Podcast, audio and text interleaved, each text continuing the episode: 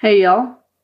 Welcome to Homegrown KC, a podcast dedicated to exploring Kansas City's fascinating history and sharing stories from a rich past. I'm your host, Lara. Join me today as we explore a piece of Kansas City's history.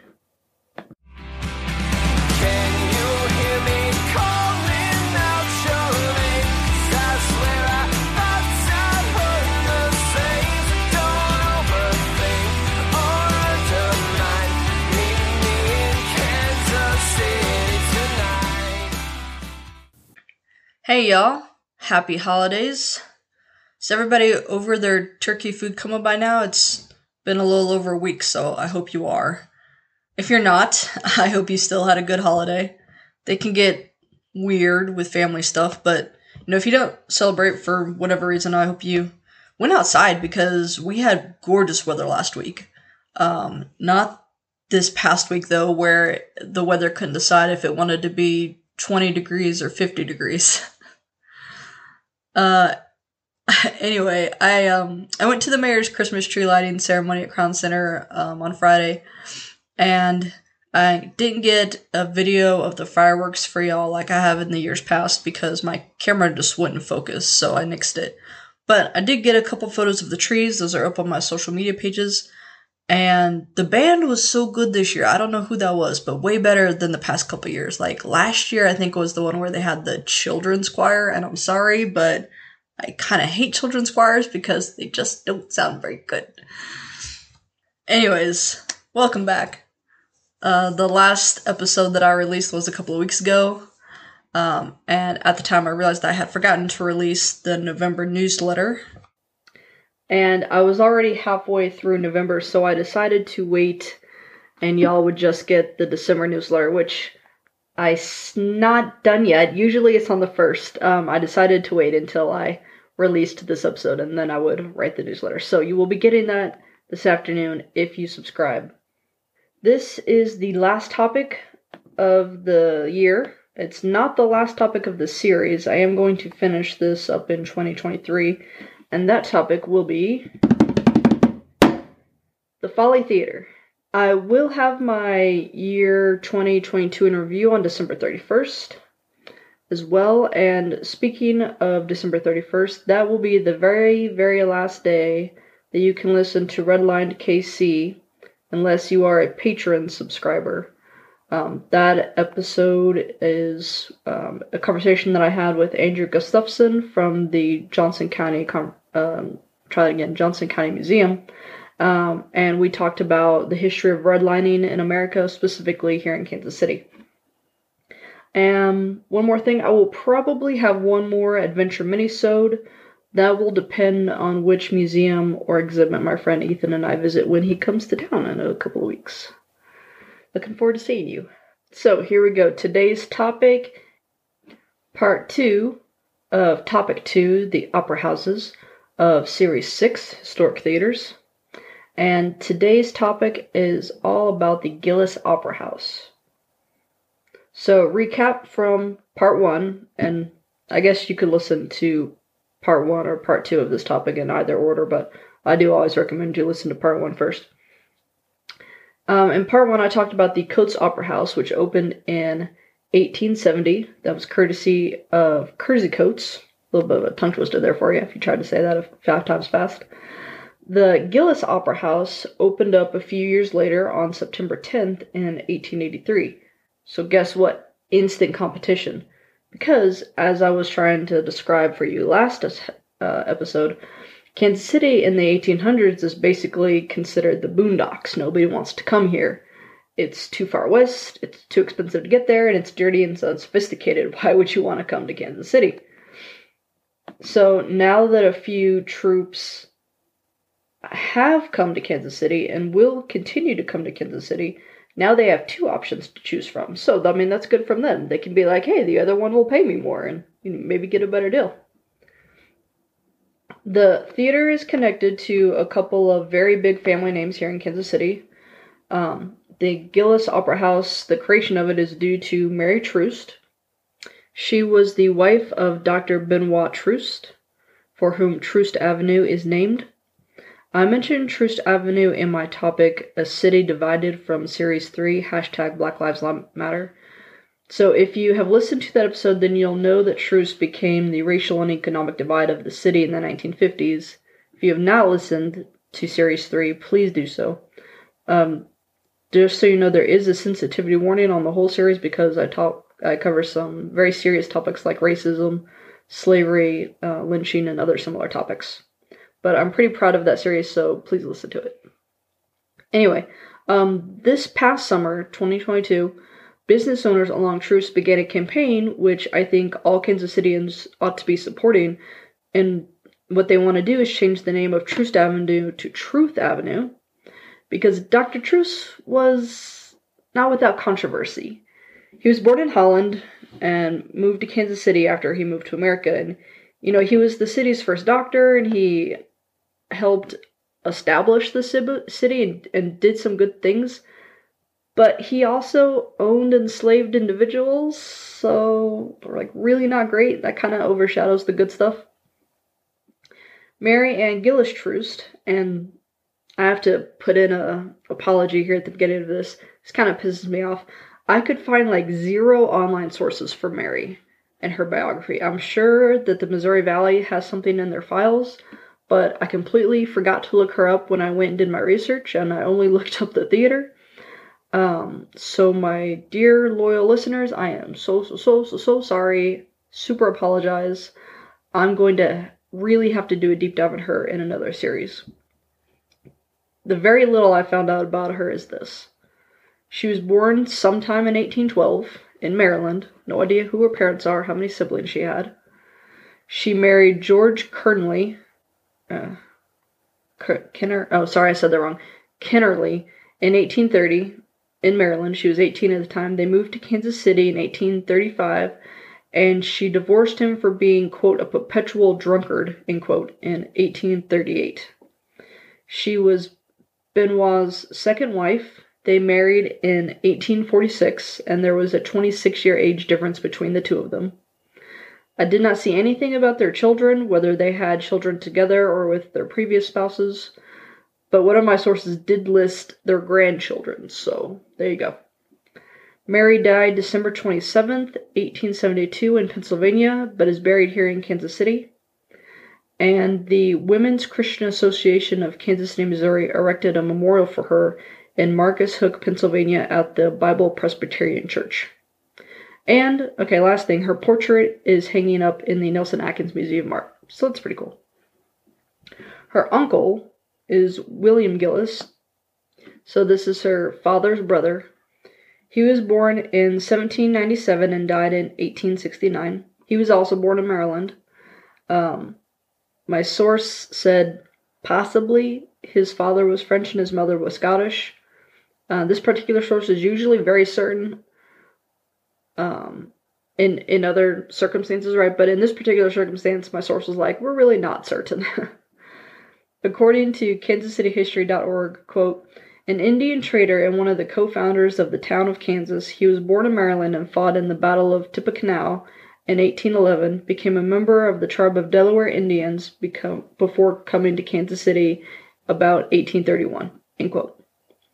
And, quote, here he was among the 14 investors who plotted the original town of Kansas on the Missouri River, landing several miles north of Westport, a venture now considered to have been the founding of Kansas City, Missouri.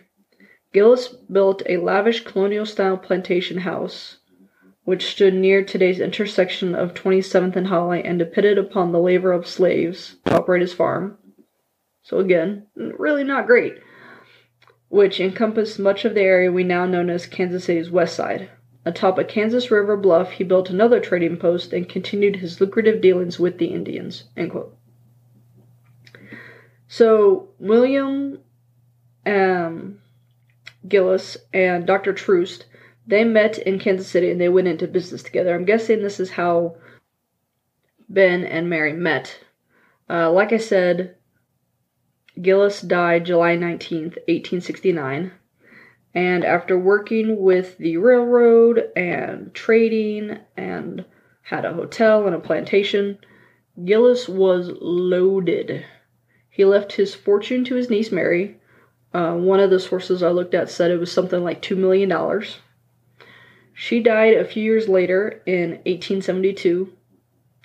And in her will, she said, I want you to take this combined fortune and build an opera house in Kansas City. And I want the proceeds from this opera house to be used for an orphan's home. Uh, specifically, the Gillis Orphans Home, which had been built in 1870. All right, so I kept those bios light because I really wanted to focus on the theater. Uh, all of the people behind the opera houses, Coates, Troost, Gillis, are all very fascinating. There's so much more to them than I've told you all, so I can definitely see myself doing a deep dive on all of them someday. So her will was contested. I'm guessing it was either by her children or her grandchildren, because hey, you're not giving us this money. We want two plus million dollars.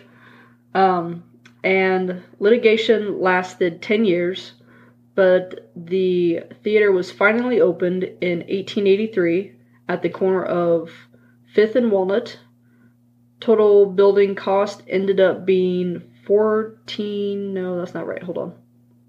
$140,000. There we go. It was 4 stories tall and built by Asa Beebe Cross. It had gas and electric lighting and it could seat about 2,000 people. Um, this number comes from cinematreasures.org, which is a blog. One comment on there says that it was 1700, and another comment says it was 2059, so I just kind of went for the middle. The interior features dazzling glass chandeliers and walnut, which is a native wood to this area. It's used in all the grand homes and buildings of this time period. It's super gorgeous. If you go into an old house that was built in the 1800s today, if they have any original wood left, and dear God, I hope they do, I can almost guarantee that it's walnut. And it shines in the sunlight, and it's just super pretty. I love it. Anyways, sorry. Um, the theater opened September 10th, 1883. Now, I want to take a quick aside and talk about the architect, Asa, famous architect. I had no trouble finding bios for this dude. Unlike Mary, oh no, he's all over the internet. he was born December 9th in 1826, so he and I are actually birthday buddies. It's cool. In Camden, New Jersey. His parents were Thomas B. Cross and Millicent Beebe Cross. His dad was a carpenter. After high school, he studied architecture in Philadelphia before moving to St. Louis in about 1850. He then continued to study architecture in St. Louis under Tom Walsh and John Johnson. It was also in St. Louis that he met his wife, Rachel Taylor, who was born 1838, died 1890. She was a single mother and a widow. The family moved to, and by family I mean like Cross and his wife and stepson, moved to Kansas City in 57, and he lived here until his death on August 18th, 1894. Dude was super prolific. He worked on so many buildings around Kansas City, including the Vaile Mansion, which I've not covered yet and I've never visited, but it's really, really wanted. It's been on my radar for a few years now. Quote, the old St. Patrick's Cathedral at 800 Cherry Street with its twin belfries, the Board of Trade, oh, sorry, the old Board of Trade at 502 Delaware Street, and the Pacific House Hotel at 401 Delaware Street. End quote. Just to name a few. And that is all I will say about Asa Cross for now. Definitely going to come back to him in another series. Back to the opera houses. So I started off this episode saying that Gillis and Coates Opera House were in serious competition with one another. Well, after the Coates Opera House burns down in 1901, spoilers, that's why you should listen to part one first. Um, then the Gillis Opera House becomes the premier opera house in Kansas City. But I don't want you to think that that means that there's no other competition. Um, there are still dozens and dozens of vaudeville and burlesque theaters and houses around the town.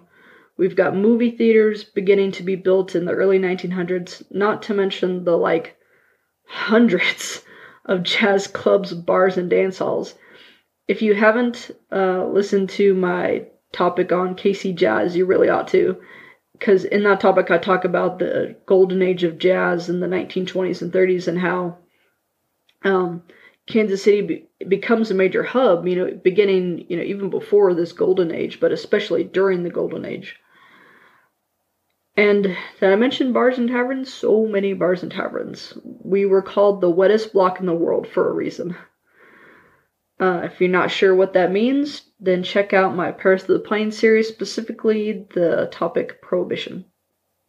So, all of that to say, Kansas Cityans have a plethora of entertainment options. Okay, the Gillis Opera House is just one of many available selections. But despite all of this, they do seem to be doing pretty well. According to my sources, they did also have nighttime burlesque shows and it was rewired to show movies in the early 20s. But here it is, the end. The theater was, quote, mysteriously blown up in June uh, of 1925, June 25th, 1925.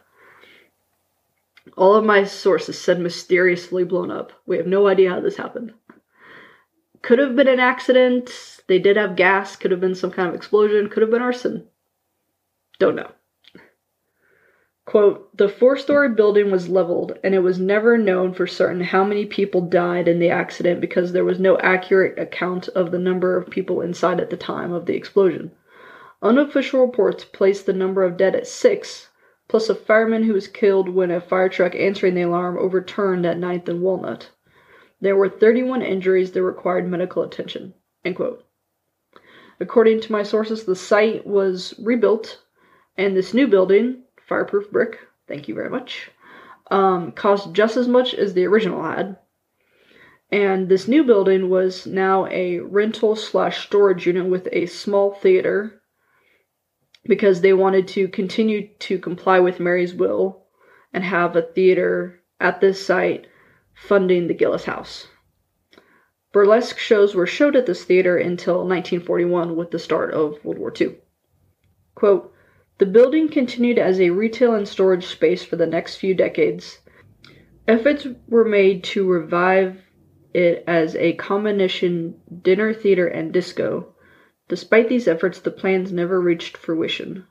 The Gillis building's most recent entertainment based tenant, the River Market Brewing Company, opened in the space in the spring of 1995.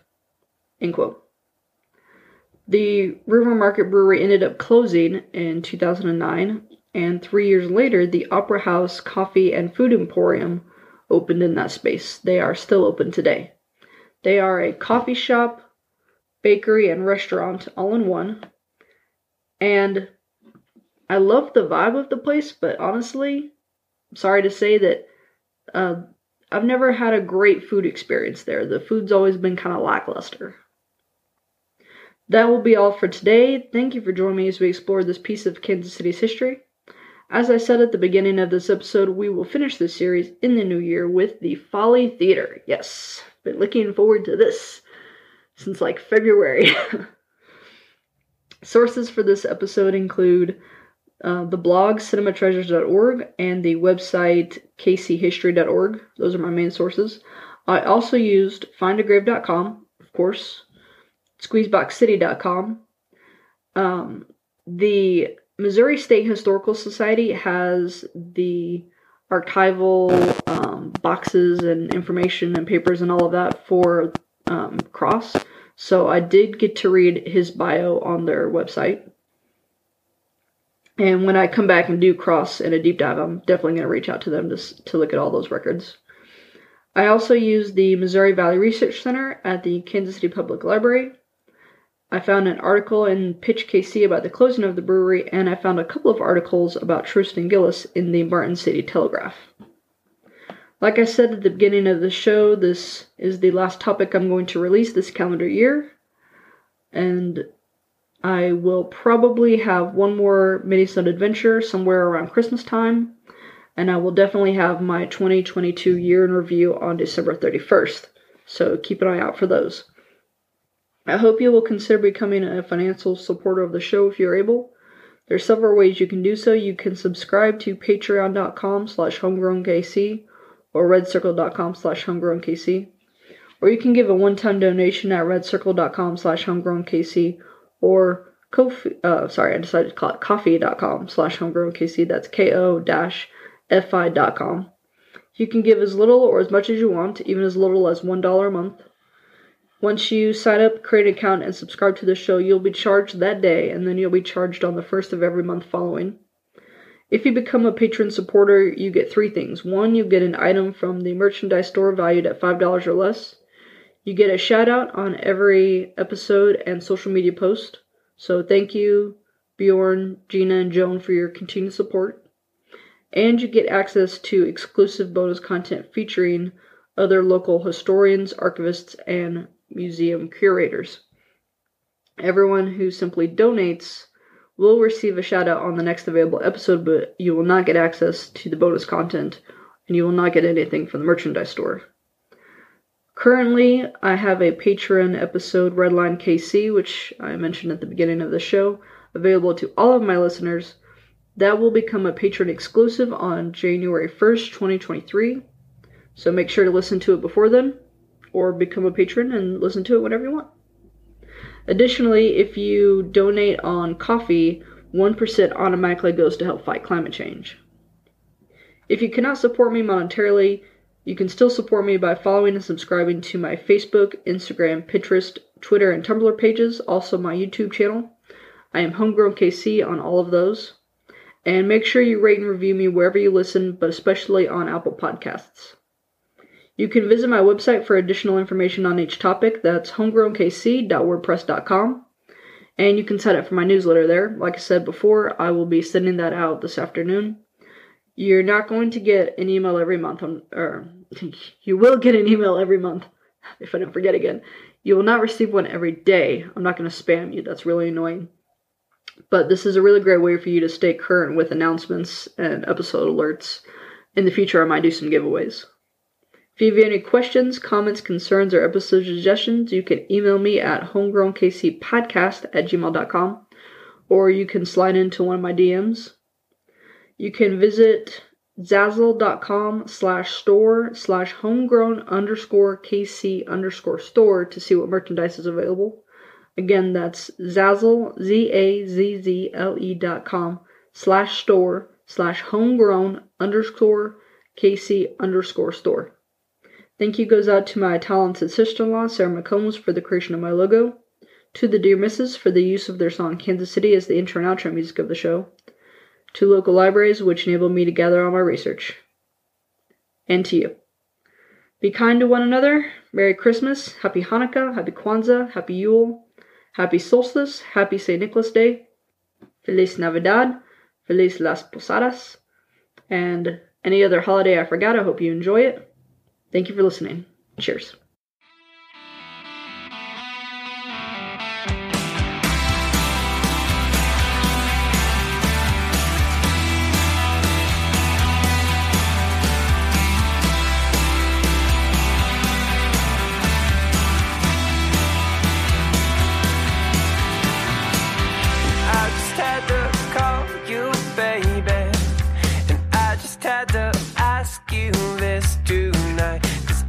seem to shake this feeling, and I can't seem to get you off my mind.